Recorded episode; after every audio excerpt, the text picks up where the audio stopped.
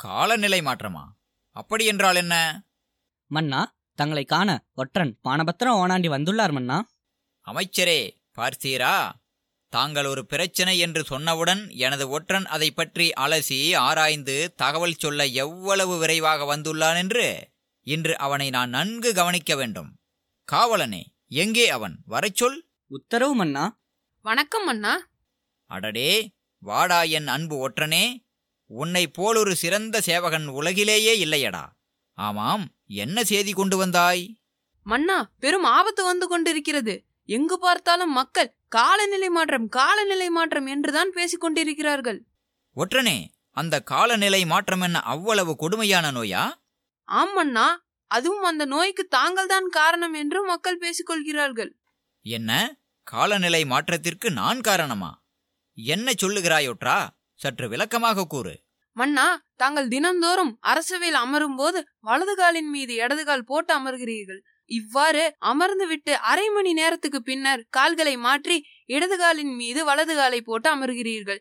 இப்படியாக நீங்கள் கால்களை இடம் மாற்றி மாற்றி அமர்வதே காலநிலை மாற்றம் என்று அழைக்கப்படுகிறது. மன்னனுக்கே இந்த நோய் வந்துவிட்டால் நமக்கெல்லாம் என்ன நிலையோ என்று மக்கள் எண்ணுகிறார்கள். இதுதான் நான் கொண்டு வந்த செய்தி மன்னா. அப்படி என்றால் ஒற்றனே இனிமேல் நான் கால் மேல் கால் போடக்கூடாதா? அமைச்சரே நானும் ஒற்றனும் நாட்டின் முக்கியமான பிரச்சனை குறித்து பேசிக் கொண்டிருக்கும் பொழுது என்ன தைரியம் இருந்தால் நீர் எங்களை பார்த்து ஏளனமாக சிரித்துக் கொண்டிருப்பீர். மன்னிக்க வேண்டும் மன்னா நான் சிரித்தது கள்ளம் கபடமில்லாத உங்களது உள்ளத்தை எண்ணியே. யார் என்ன சொன்னாலும் நம்பிவிடுகின்ற நல்லவராக இருப்பதில் தவறில்லை மன்னா. ஆனால் யார் என்ன சொன்னாலும் அது உண்மையா என்று ஆராயும் வல்லவராகவும் இருக்க வேண்டும் மன்னா. வல்லவராகவும் இருக்க வேண்டும். அப்படியென்றால் எனது ஒற்றன் கூறியவை அனைத்தும் தவறான தகவல் என்று நீர் கூறுகிறீரா? ஆம் மன்னா. ஆனால் காலநிலை மாற்றம் எனும் பெரும் பிரச்சனை வரப்போகிறது என்று அவன் கூறினானே அது மட்டும் உண்மைதான். நாம் அனைவரும் காலநிலை மாற்றத்தின் விளைவுகளை இப்போதே சந்தித்து வருகிறோம். காலநிலை மாற்றம் காலநிலை மாற்றம் காலநிலை மாற்றம். அமைச்சரே இந்த காலநிலை மாற்றம் என்றால் என்ன? நீராவது சரியான தகவலை எனக்கு கூறுமையா மன்னா ஒரு குறிப்பிட்ட நிலப்பரப்பில் குறுகிய காலகட்டத்தில் அதாவது ஒரு நாளிலோ ஒரு வாரத்திலோ ஒரு மாதத்திலோ நிலவும் தட்பவெட்ப நிலையானது வானிலை என்று அழைக்கப்படுகிறது. முப்பது ஆண்டுகள் அல்லது அதற்கு மேற்பட்ட காலங்களில் ஒரு நிலப்பரப்பில் நிலவும் வானிலையே காலநிலை என்று அழைக்கப்படுகிறது. மக்களின் பொறுப்பற்ற செயல்பாடுகளால் இந்த காலநிலையில் மாற்றம் ஏற்படுகிறது. இதுவே காலநிலை மாற்றம் என்று அழைக்கப்படுகிறது மன்னா? அமைச்சரே இந்த காலநிலை மாற்றத்தால் அப்படி என்ன பெரிய விளைவு ஏற்பட்டுவிடும்? மன்னிக்க வேண்டும் அரசே. அதீத வெப்பம் அதீத குளிர் திடீர் மழை தொடர்ச்சியான புயல்கள் நீண்ட வறட்சி என காலநிலை மாற்றத்தால் மக்கள் தங்கள் அன்றாட வாழ்க்கையில் பல்வேறு இன்னல்களை சந்திக்க வேண்டி வரும். ஐயோ இத்தனை பிரச்சனைகளா? அமைச்சரே என் மக்களை காப்பது எனது கடமை. கூறுங்கள் இதற்கு என்னதான் செய்ய வேண்டும்? நீங்கள் என்ன செய்யச் சொன்னாலும் அதை செய்து என் மக்களை காக்க நான் சித்தமாயுள்ளேன். தங்கள் ஒருவரால் மட்டும் இதை செய்ய இயலாது மன்னா. மக்கள் அனைவரும் ஒன்றிணைந்து செயல்பட்டால்தான் காலநிலை மாற்றத்திற்கு எதிராக நாம் போராட முடியும். நீங்கள் கூறுங்கள் அமைச்சரே. மக்களை இதில் ஒன்றிணைத்து ஈடுபடச் செய்ய வேண்டியது என் பொறுப்பு. மரம் நட வேண்டும் மன்னா. அப்படியே ஆகட்டும் அமைச்சரே. காடுகளை பாதுகாக்க வேண்டும் மன்னா. அப்படியே ஆகட்டும் அமைச்சரே. நெகிழி பொருட்கள் பயன்பாட்டினை தவிர்க்க வேண்டும் மன்னா. அப்படியே ஆகட்டும் அமைச்சரே. நீர்நிலைகளை பாதுகாக்க வேண்டும் மன்னா. அப்படியே ஆகட்டும் அமைச்சரே. புதைப்படிம எரிபொருட்களை பயன்படுத்துவதை தவிர்க்க வேண்டும் மன்னா அப்படியே ஆகட்டும் அமைச்சரே. அமைச்சரே எனக்கு ஒரு சிறிய சந்தேகம். புதைப்படிம எரிபொருட்கள் என்றால் என்ன? நல்ல கேள்வி கேட்டீர்கள் மன்னா. பல்லாயிரக்கணக்கான ஆண்டுகளுக்கு முன் பூமியில் இறந்து புதையுண்ட தாவரங்கள் மற்றும் விலங்குகளிலிருந்து பெறப்படும் எரிபொருட்கள் புதைப்படிம எரிபொருட்கள் என்று அழைக்கப்படுகின்றன. இவை பூமியிலிருந்து திட திரவ வாயு என மூன்று நிலைகளிலும் கிடைக்கின்றன. பெட்ரோல் டீசல் நிலக்கரி இதையெல்லாம் புதைப்படிம எரிபொருளுக்கு உதாரணமாக சொல்லலாம். அமைச்சரே நீர் சொல்வதெல்லாம் சரிதான். ஆனால் புதைப்படிம எரிபொருட்களுக்கும் காலநிலை மாற்றத்திற்கும் என்ன சம்பந்தம்? மன்னா புதைப்படிம எரிபொருட்களை எரிப்பதால் அவற்றிலுள்ள கார்பன் கார்பன் டை ஆக்சைடாக வெளியேற்றப்பட்டு வளிமண்டலத்தில் சேர்ந்து விடுகிறது. இந்த கார்பன் டை ஆக்சைடு வளிமண்டலத்தில் பசுமை வீட்டு விளைவை அதிகரித்து பூமியின் வெப்பத்தை அதிகரிக்கச் செய்கிறது. பூமி வழக்கத்தை விட அதிகமாக வெப்பம் அடையும் போது காலநிலையில் மாற்றம் ஏற்படுகிறது. இந்த காலநிலை மாற்றம் பூமியில் வாழும் உயிர்களின் வாழ்வில் மாற்றத்தை ஏற்படுத்துகிறது. இப்போது புரிகிறதா மன்னா? அமைச்சரே உம்மை போன்ற ஒருவர் இருப்பது எனது அரசவைக்கே பெருமை. இந்த புதைப்படிம எரிபொருட்கள் இல்லாமல் இங்கே எதுவுமே நடப்பதில்லை. உதாரணத்திற்கு நீரே பாரும். நானே அவற்றை பயன்படுத்திதான் என் வாகனத்தை இயக்குகிறேன்.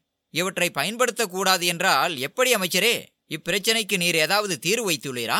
ஆம் மன்னா. புதுப்பிக்கத்தக்க ஆற்றல் மூலங்கள். என்ன? புதுப்பிக்கத்தக்க ஆற்றல் மூலங்களா? அப்படி என்றால் என்ன? அவற்றை பற்றி கூறுங்கள். அவை எப்படி காலநிலை மாற்றத்தில் நமக்கு உதவ முடியும்? மன்னா ஒரு முறை பயன்படுத்திய பின் மீண்டும் பயன்படுத்த இயலாத ஆற்றல் புதுப்பிக்க இயலாத ஆற்றல் என்று அழைக்கப்படுகிறது. விறகு பெட்ரோல் நிலக்கரி போன்றவை புதுப்பிக்க இயலாத ஆற்றல் மூலங்களுக்கு உதாரணங்கள். அமைச்சரே இது இருக்கட்டும். நீர் ஏதோ புதுப்பிக்கத்தக்க ஆற்றல் மூலங்கள் என்று சொன்னீரே அந்த கருத்துக்கு வரும். நிச்சயமாக மன்னா. ஒரு முறையல்ல இருமுறையல்ல எத்துணை முறை வேண்டுமானாலும் மீண்டும் மீண்டும் புதுப்பித்து பயன்படுத்தக்கூடிய ஆற்றல் புதுப்பிக்கத்தக்க ஆற்றல் என்று அழைக்கப்படுகிறது. இவ்வகையான ஆற்றல் இயற்கை மூலங்களான சூரியன் காற்று மழை கடல் பூமி ஆகியவற்றிலிருந்து கிடைக்கிறது. உலகிலுள்ள பல்வேறு நாடுகள் தங்களின் செயல்பாடுகளுக்கு தேவையான ஆற்றலை இம்மூலங்களிலிருந்து பெறுவதற்கு தேவையான பல்வேறு நடவடிக்கைகளை மேற்கொண்டு வருகின்றன. என்ன? புதைப்படிம எரிபொருட்கள் இல்லாமல் இயற்கை மூலங்களிலிருந்தே ஆற்றலை பெற முடியுமா? அமைச்சரே சற்று விளக்கமாக கூற இயலுமா? ஆம் மன்னா. உங்களுக்கு புரியும்படி சொல்ல வேண்டுமென்றால் சூரிய ஆற்றலை எடுத்துக்கொள்வோம். சூரியனிலிருந்து பூமிக்கு வருகிற வெப்பத்தை நாம் நேரடியாக பயன்படுத்திக் கொள்ளலாம். மேலும் சோலார் பேனல்களை அதாவது சூரிய மின்கலன்களை பயன்படுத்தி சூரிய ஆற்றலை மின்சார ஆற்றலாக சேமித்தும் நாம் பயன்படுத்திக் கொள்ள முடியும் மன்னா? அருமை அமைச்சரே. ஆமாம் இந்த நீரை கொண்டு எப்படி ஆற்றலை உருவாக்க முடியும்? அதை குறித்து சற்று கூறுங்களேன். ஓடுகின்ற நீரையோ அல்லது மேலிருந்து கீழ் விழுகின்ற நீரையோ பயன்படுத்தி டர்பன்களை அதாவது காற்றாடிகளை சுழல வைத்து அந்த இயக்க ஆற்றலை மின்னாற்றலாக மாற்றி மின்கலன்களில் சேமித்து பயன்படுத்தலாம் மன்னா? அப்படி என்றால் காற்று ஆற்றல்? நீளமான ரெக்கைகள் ஒரு சுழலும் அச்சுடன் இணைக்கப்பட்ட காற்றாலை எந்திரத்தினை பயன்படுத்தி காற்று ஆற்றலை இயந்திர ஆற்றலாக மாற்றி பின் அந்த இயந்திர ஆற்றலை மின்னாற்றலாக மாற்றி மின்கலங்களில் சேமித்து பயன்படுத்த முடியும் மன்னா? அமைச்சரே. மன்னா நீங்கள் என்ன கேட்க வருகிறீர்கள் என்று புரிகிறது எனக்கு. இவை மட்டுமல்லாது உயிரி வாயு ஆற்றல் ஓத ஆற்றல் அதாவது கடல் ஓதங்களை கொண்டு மின்னாற்றல் தயாரிப்பது என பல்வேறு புதுப்பிக்கத்தக்க ஆற்றல் மூலங்கள் உள்ளன மன்னா. இவற்றால் எந்த கழிவுப் பொருட்களும் வெளியேற்றப்படுவதில்லை. இவை தீர்ந்து போவதும் இல்லை. மிக முக்கியமான விஷயம் என்னவென்றால் இவற்றால் சுற்றுச்சூழலுக்கு எந்த மாசுபாடும் ஏற்படுவதில்லை. ஆகவே இவற்றிலிருந்து எந்த கழிவுப் பொருட்களோ பசுமை வீட்டு வாயுக்களோ வெளிப்படுவதுமில்லை. எனவே புதைப்படிம எரிபொருட்களை தவிர்த்து சூரியாற்றல் நீராற்றல் காற்றாற்றல் மாதிரியான புதுப்பிக்கத்தக்க ஆற்றல் மூலங்களை பயன்படுத்தினால் புவி அதிக வெப்பமடைதலையும் குறைக்க முடியும் காலநிலை மாற்றத்தையும் தவிர்க்க முடியும் சுற்றுச்சூழலையும் பாதுகாக்க முடியும் மக்களும் மகிழ்ச்சியுடன் வாழ முடியும்.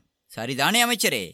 மிக சரியாக சொன்னீர்கள் மன்னா. நம் பூமியை நாம் தான் பாதுகாக்க வேண்டும். எதிர்கால சந்ததியினர் மகிழ்ச்சியோடு வாழத்தக்க வகையில் வளம் நிறைந்ததாக இப்பூமியை விட்டுச் செல்ல வேண்டும். அதற்கு நாம் இப்போது முதலில் செய்ய வேண்டியது புதுப்பிக்க இயலாத ஆற்றல் மூலங்களிலிருந்து நம்மை புதுப்பிக்கத்தக்க ஆற்றல் மூலங்களுக்கு மாற்றிக்கொள்வதுதான் உம்மை போன்ற ஒருவர் என் அரசவைக்கு கிடைத்தது நான் செய்த புண்ணியம் அமைச்சரே. தக்க நேரத்தில் நல்ல வழிகாட்டி நம்மையும் நம் நாட்டையும் காத்துள்ளீர்கள். காலநிலை அரக்கனிடமிருந்து மக்களை காக்க இதோ எனது ஐந்து கட்டளைகள். கட்டளை எண் ஒன்று நம் நாட்டில் ஒருமுறை மட்டுமே பயன்படுத்தப்படும் நெகிழிப் பைகளை பயன்படுத்துவது தடை செய்யப்படுகிறது. மீறுவோர் தண்டிக்கப்படுவர். மேலும் அன்றாட வாழ்வில் நெகிழி பயன்பாட்டினை குறைத்துக் கொள்வது ஒவ்வொரு குடிமகனின் கடமையாக அறிவிக்கப்படுகிறது. கட்டளை எண் இரண்டு நாட்டு மக்கள் அனைவரும் வீட்டிற்கு ஒரு மரம் வளர்க்க வேண்டும். காடுகளை அழிப்பது காட்டு விலங்குகளை துன்புறுத்துவது போன்ற நடவடிக்கைகளுக்கு கடுமையான தண்டனை வழங்கப்படும். கட்டளை எண் மூன்று. நிலக்கரி பெட்ரோல் போன்ற புதைப்படிம எரிபொருட்களை பயன்படுத்துவதை பொதுமக்கள் குறைத்துக் கொள்ள வேண்டும். அருகிலுள்ள இடங்களுக்கு முடிந்தவரை மிதிவண்டியிலோ அல்லது நடந்தோ செல்ல வேண்டும். முடிந்தவரை எரிபொருள் சிக்கனத்தை கடைபிடிக்க வேண்டும். உதாரணமாக ஒரே அலுவலகத்திற்கு செல்லும் இருவர் பக்கத்து வீட்டுக்காரர்களாக இருப்பின் அவர்கள் இருவரும் ஒரே இருசக்கர வாகனத்தில் தங்கள் அலுவலகத்திற்கு சென்று வரலாம். இதனால் செலவும் குறையும் எரிபொருள் பயன்பாடும் குறையும் சுற்றுச்சூழல் மாசுபாடும் குறையும். கட்டளை எண் நான்கு. நாட்டு மக்கள் அனைவரும் சூரிய ஆற்றல் நீராற்றல் காற்றாலை ஆற்றல் மற்றும் கடல் ஓத ஆற்றல் போன்ற புதுப்பிக்கத்தக்க ஆற்றல் மூலங்களையே பயன்படுத்த வேண்டும். கட்டளை எண் ஐந்து. நாட்டு மக்கள் அனைவரும் காலநிலை மாற்றம் குறித்த விழிப்புணர்வினை அடைய வேண்டும். தத்தம் இல்லங்களில் குழந்தைகளிடமும் குடும்ப உறுப்பினர்களிடமும் சுற்றுச்சூழலை காக்க வேண்டியதன் அவசியத்தை குறித்து கலந்துரையாட வேண்டும். ஒவ்வொரு தனிநபரும் காலநிலை மாற்றத்திற்கு எதிராக போராட வேண்டும். இதுவே எனது ஐந்தாவது கட்டளை. ஆஹா! அருமை மன்னா அருமை. மக்களே நம் அரசரின் இந்த ஐந்து கட்டளைகளையும் முறையாக பின்பற்றுவோம். நாம் வாழ்கின்ற பூமியை பாதுகாப்போம். இன்னைக்கு நிகழ்ச்சி இதோட முடிவுக்கு வருது. அடுத்த வாரம் இதே நேரத்தில் கிளைமேட் கவுண்டவுன் நிகழ்ச்சியை தவறாம கேளுங்க. இந்நிகழ்ச்சி குறித்த உங்களோட கேள்விகள் மற்றும் கருத்துக்களுக்கு எங்களோட ஆகநல் வானொலியுடைய நிலைய எண்ணான தொண்ணூத்தி மூணு அறுபத்தி ஒன்று அறுபத்தி ஏழு எழுபத்தி மூணு முப்பத்தி எட்டுக்கு கூப்பிடுங்க. என்ன மறுபடியும் சொல்றேன்? தொண்ணூத்தி மூணு அறுபத்தி ஒன்று அறுபத்தி ஏழு எழுபத்தி மூணு முப்பத்தி எட்டுக்கு தாராளமா நீங்க கூப்பிட்டு உங்களுடைய கேள்விகளையும் கருத்துக்களையும் பகிர்ந்துக்கலாம். அப்படின்னு சொல்லி உங்ககிட்ட இருந்து விடைபெறுவது அன்பு தோழன் பாலமுருகன் கணபதி. செந்தில்குமார் துரைசாமி. தொடர்ந்து இணைந்திருங்கள். ஆகநல் வானொலி பண்பலை தொன்னூற்றி ஒன்று புள்ளி இரண்டில். நன்றி. வணக்கம். நீங்கள் தொடர்ந்து கேட்டுக்கொண்டிருப்பது நமது ஆகநல் வானொலி தொன்னூற்றி ஒன்று புள்ளி இரண்டு அலைவரிசை. கேட்டு மகிழுங்கள்.